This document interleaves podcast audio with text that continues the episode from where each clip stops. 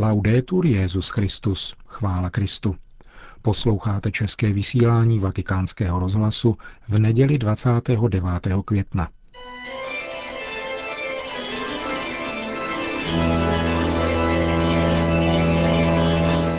Církev a svět. Náš nedělní komentář. Připravil Milan Glázer.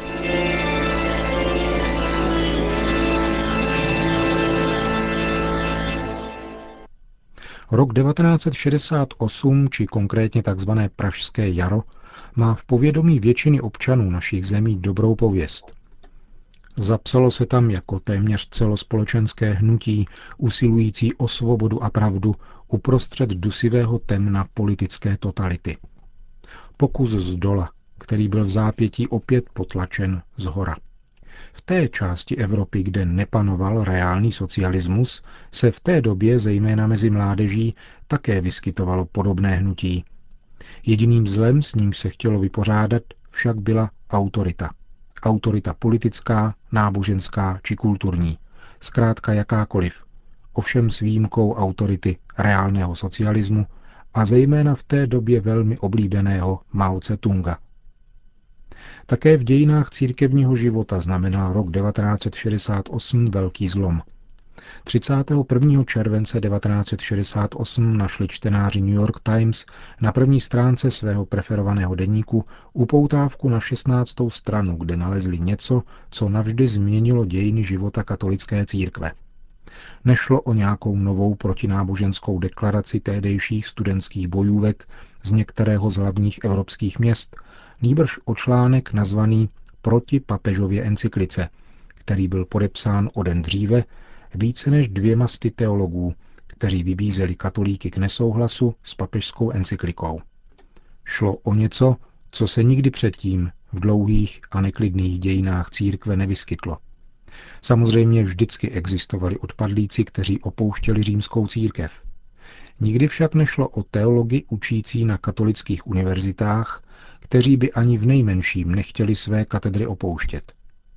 Našlo se také nemálo kněží, kteří veřejně vybízeli věřící, aby následovali učení těchto teologů a učili se tak nesouhlasit s papežovým magistériem.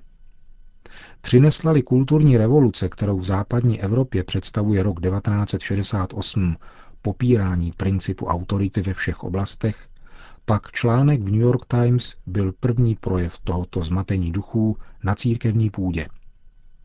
Tento první projev nesouhlasu byl organizován nikoli většinovou, ale také ne zanedbatelnou skupinou teologů proti encyklice Humáné víte, podepsané 25. července 1968 a zveřejněné 29. července téhož roku. V ní papež Pavel VI. poukazuje na neslučitelnost používání umělé antikoncepce s principy katolické víry. Zrodila se tak idea, rozšířená nejenom ve vybraných kruzích teologů, nýbrž ve světových médiích, že totiž vyzrálý katolík, jak se začalo říkat, má na vybranou mezi papežovým učením a názorem teologů. Stalo se tak teprve tři roky po skončení druhého vatikánského koncilu, během jehož pořádání byla církev jakoby objevena sdělovacími prostředky, které jí poskytly do té doby ve zcela nebývalé míře bezplatnou publicitu a ozvěnu.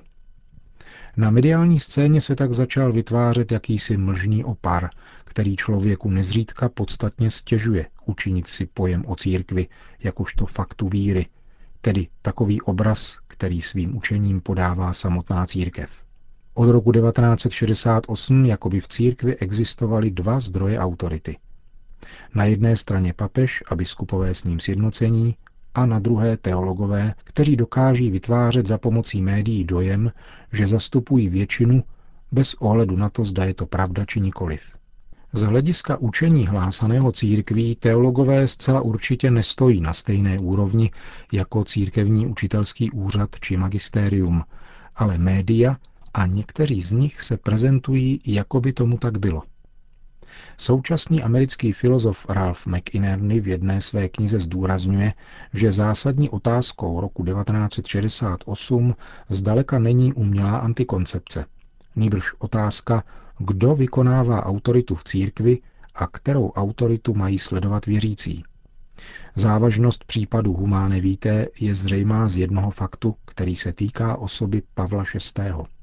Papež, který zastával úřad až do roku 1978, po výše zmíněné reakci teologů, jakoby zahořkl a do konce svého života, tedy následujících deset let, už nepublikoval jedinou encykliku.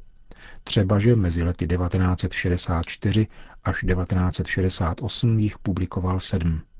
Mechanismus užívaný teology disidenty, kteří sami sebe ustavují do pozice paralelních autorit církevního magistéria, popsal velmi zřetelně německý teolog a pozdější kardinál Leo Ševčik na konferenci u příležitosti 20. výročí vydání encykliky Humane Vitae za přítomnosti blahoslaveného Jana Pavla II. Jde o pomalou a v posledku devastující snahu teologů, vysvětluje Ševčik, jež krouží kolem pojmu neomilnosti, definované na prvním vatikánském koncilu. Vedle neomilného magistéria se začne paralelně klást omylné magistérium, to znamená magistérium, které sebe samo v duchu hrbaté pokory považuje za omylné.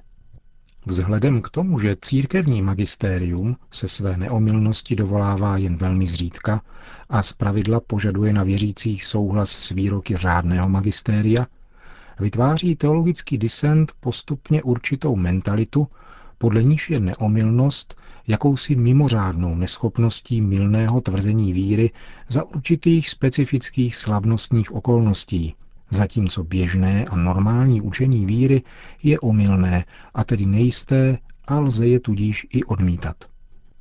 Zatímco tedy teologové, kteří nepřijali učení prvního vatikánského koncilu, odmítli neomylnost, teologičtí disidenti z dob po druhém vatikánském koncilu se naopak zaštiťují učením o neomylnosti, aby mohli tvrdit, že magistérium, kromě těch několika málo neomylných církevních výpovědí, je vlastně z valné části omylné a proto má věřící právo je nepřijímat. Zmíněná mentalita je ovšem zcela pomílená, protože takto by celé církevní magistérium, slavnostní i to řádné, ztratilo svůj smysl. Církev ovšem učí něco zcela jiného, totiž to, že také řádné církevní učení neboli magistérium je hlásáno autoritou Krista a proto je souhlas s tímto učením pro věřícího rovněž nezbytný a neodvolatelný.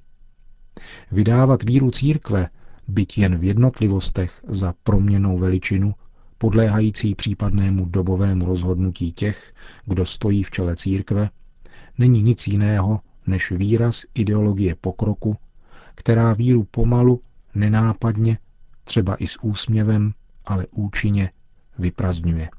Zbavuje obsahu, krásy i radosti.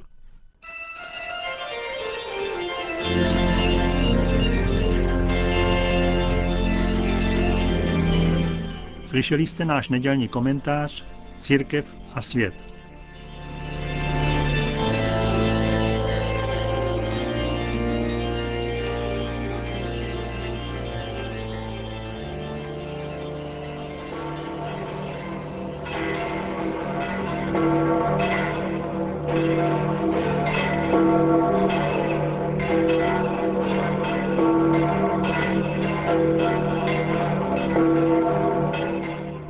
Náměstí svatého Petra se dnes kolem poledne sešlo přibližně 50 tisíc lidí. Přišli si vyslechnout promluvu Benedikta XVI. před modlitbou Regina Céli. Cari fratelli e sorelle, Drazí bratři a nel sestry, libro degli Atti degli Apostoli si riferisce che dopo una prima violenta persecuzione kniha skutků apoštolů podává, že po prvním násilném pronásledování se první křesťanské společenství v Jeruzalémě, kromě apoštolů, rozprchlo do okolních krajů a jeden z jáhnů, Filip, došel do hlavního samarského města. Hlásal tam Krista z mrtvých vstalého a jeho zvěstování bylo provázeno četnými uzdraveními, takže závěr celého příběhu je velice příznačný. Celé město se z toho převelice radovalo. Tento výraz nám svou hutností předává naději a pokaždé nás zaujme, jako by říkal, je to možné. Je možné, že lidstvo pozná pravou radost, protože tam, kam přijde evangelium, rozkvete život, podobně jako se vyprahlá země zavlažená deštěm, i hned zazelená. Filip a ostatní apoštolové v síle Ducha Svatého konali v obcích Palestiny to též, co Ježíš. Hlásali dobrou zvěst a působili zázračná znamení. V jejich středu jednal pán. Tak jako Ježíš hlásal příchod Božího království, hlásali učedníci z mrtvých vstalého Ježíše, vyznávajíce, že on je Kristus, syn Boží.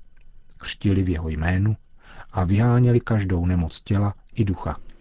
E vi fu grande gioia in quella città.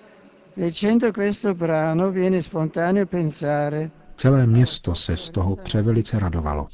Četba tohoto úryvku spontánně vede k zamyšlení nad ozdravující silou Evangelia, které během staletí zavlažilo jako mohutná řeka četné národy.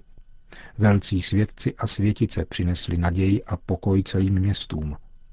Pomysleme na svatého Karla Boromejského v Miláně v době moru, na blahoslavenou matku Terezu v Kalkatě a na četné misionáře, jejíž jména jsou známa Bohu, kteří věnovali svůj život, aby nesli zvěst Kristovu a přinesli lidem rozkvět hluboké radosti.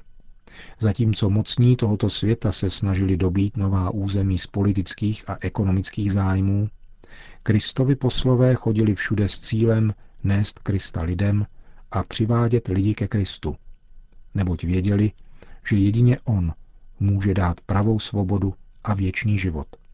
I dnes je povoláním církve evangelizace, a to jak vzhledem k národům, které dosud nebyly zavlaženy živou vodou evangelia, tak také vůči těm, které, třeba že mají starobilé křesťanské kořeny, potřebují novou mízu, aby mohli přinášet nové plody a znovu objevit krásu a radost víry. Cari amici, Beato Giovanni Paolo II è stato un grande missionario. Drazí přátelé, blahoslavený Jan Pavel II. byl velkým misionářem, jak dokumentuje jedna výstava, která byla v těchto dnech otevřena v Římě. On pokračoval v misii Ad Gentes a zároveň prosadil novou evangelizaci. Svěřme jednu i druhou přímluvě nejsvětější Pany Marie. Matka Kristova, nechť vždy a všude doprovází zvěstování Evangelia, aby se ve světě rozmnožili a rozšířili prostory, ve kterých lidé opět naleznou radost žít jako děti boží. Na závěr Benedikt XVI. všem požehnal. Sit nomen Domini benedictum, ex hoc nunc et usque in seculum, adiutorium nostrum in nomine Domini, qui feci celum et terra, benedicat vos omnipotens Deus, Pater et Filius et Spiritus Sanctus. Amen.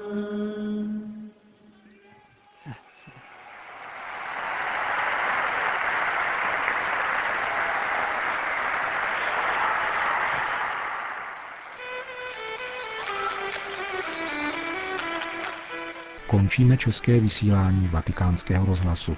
Chvála Kristu, laudetur Jezus Christus.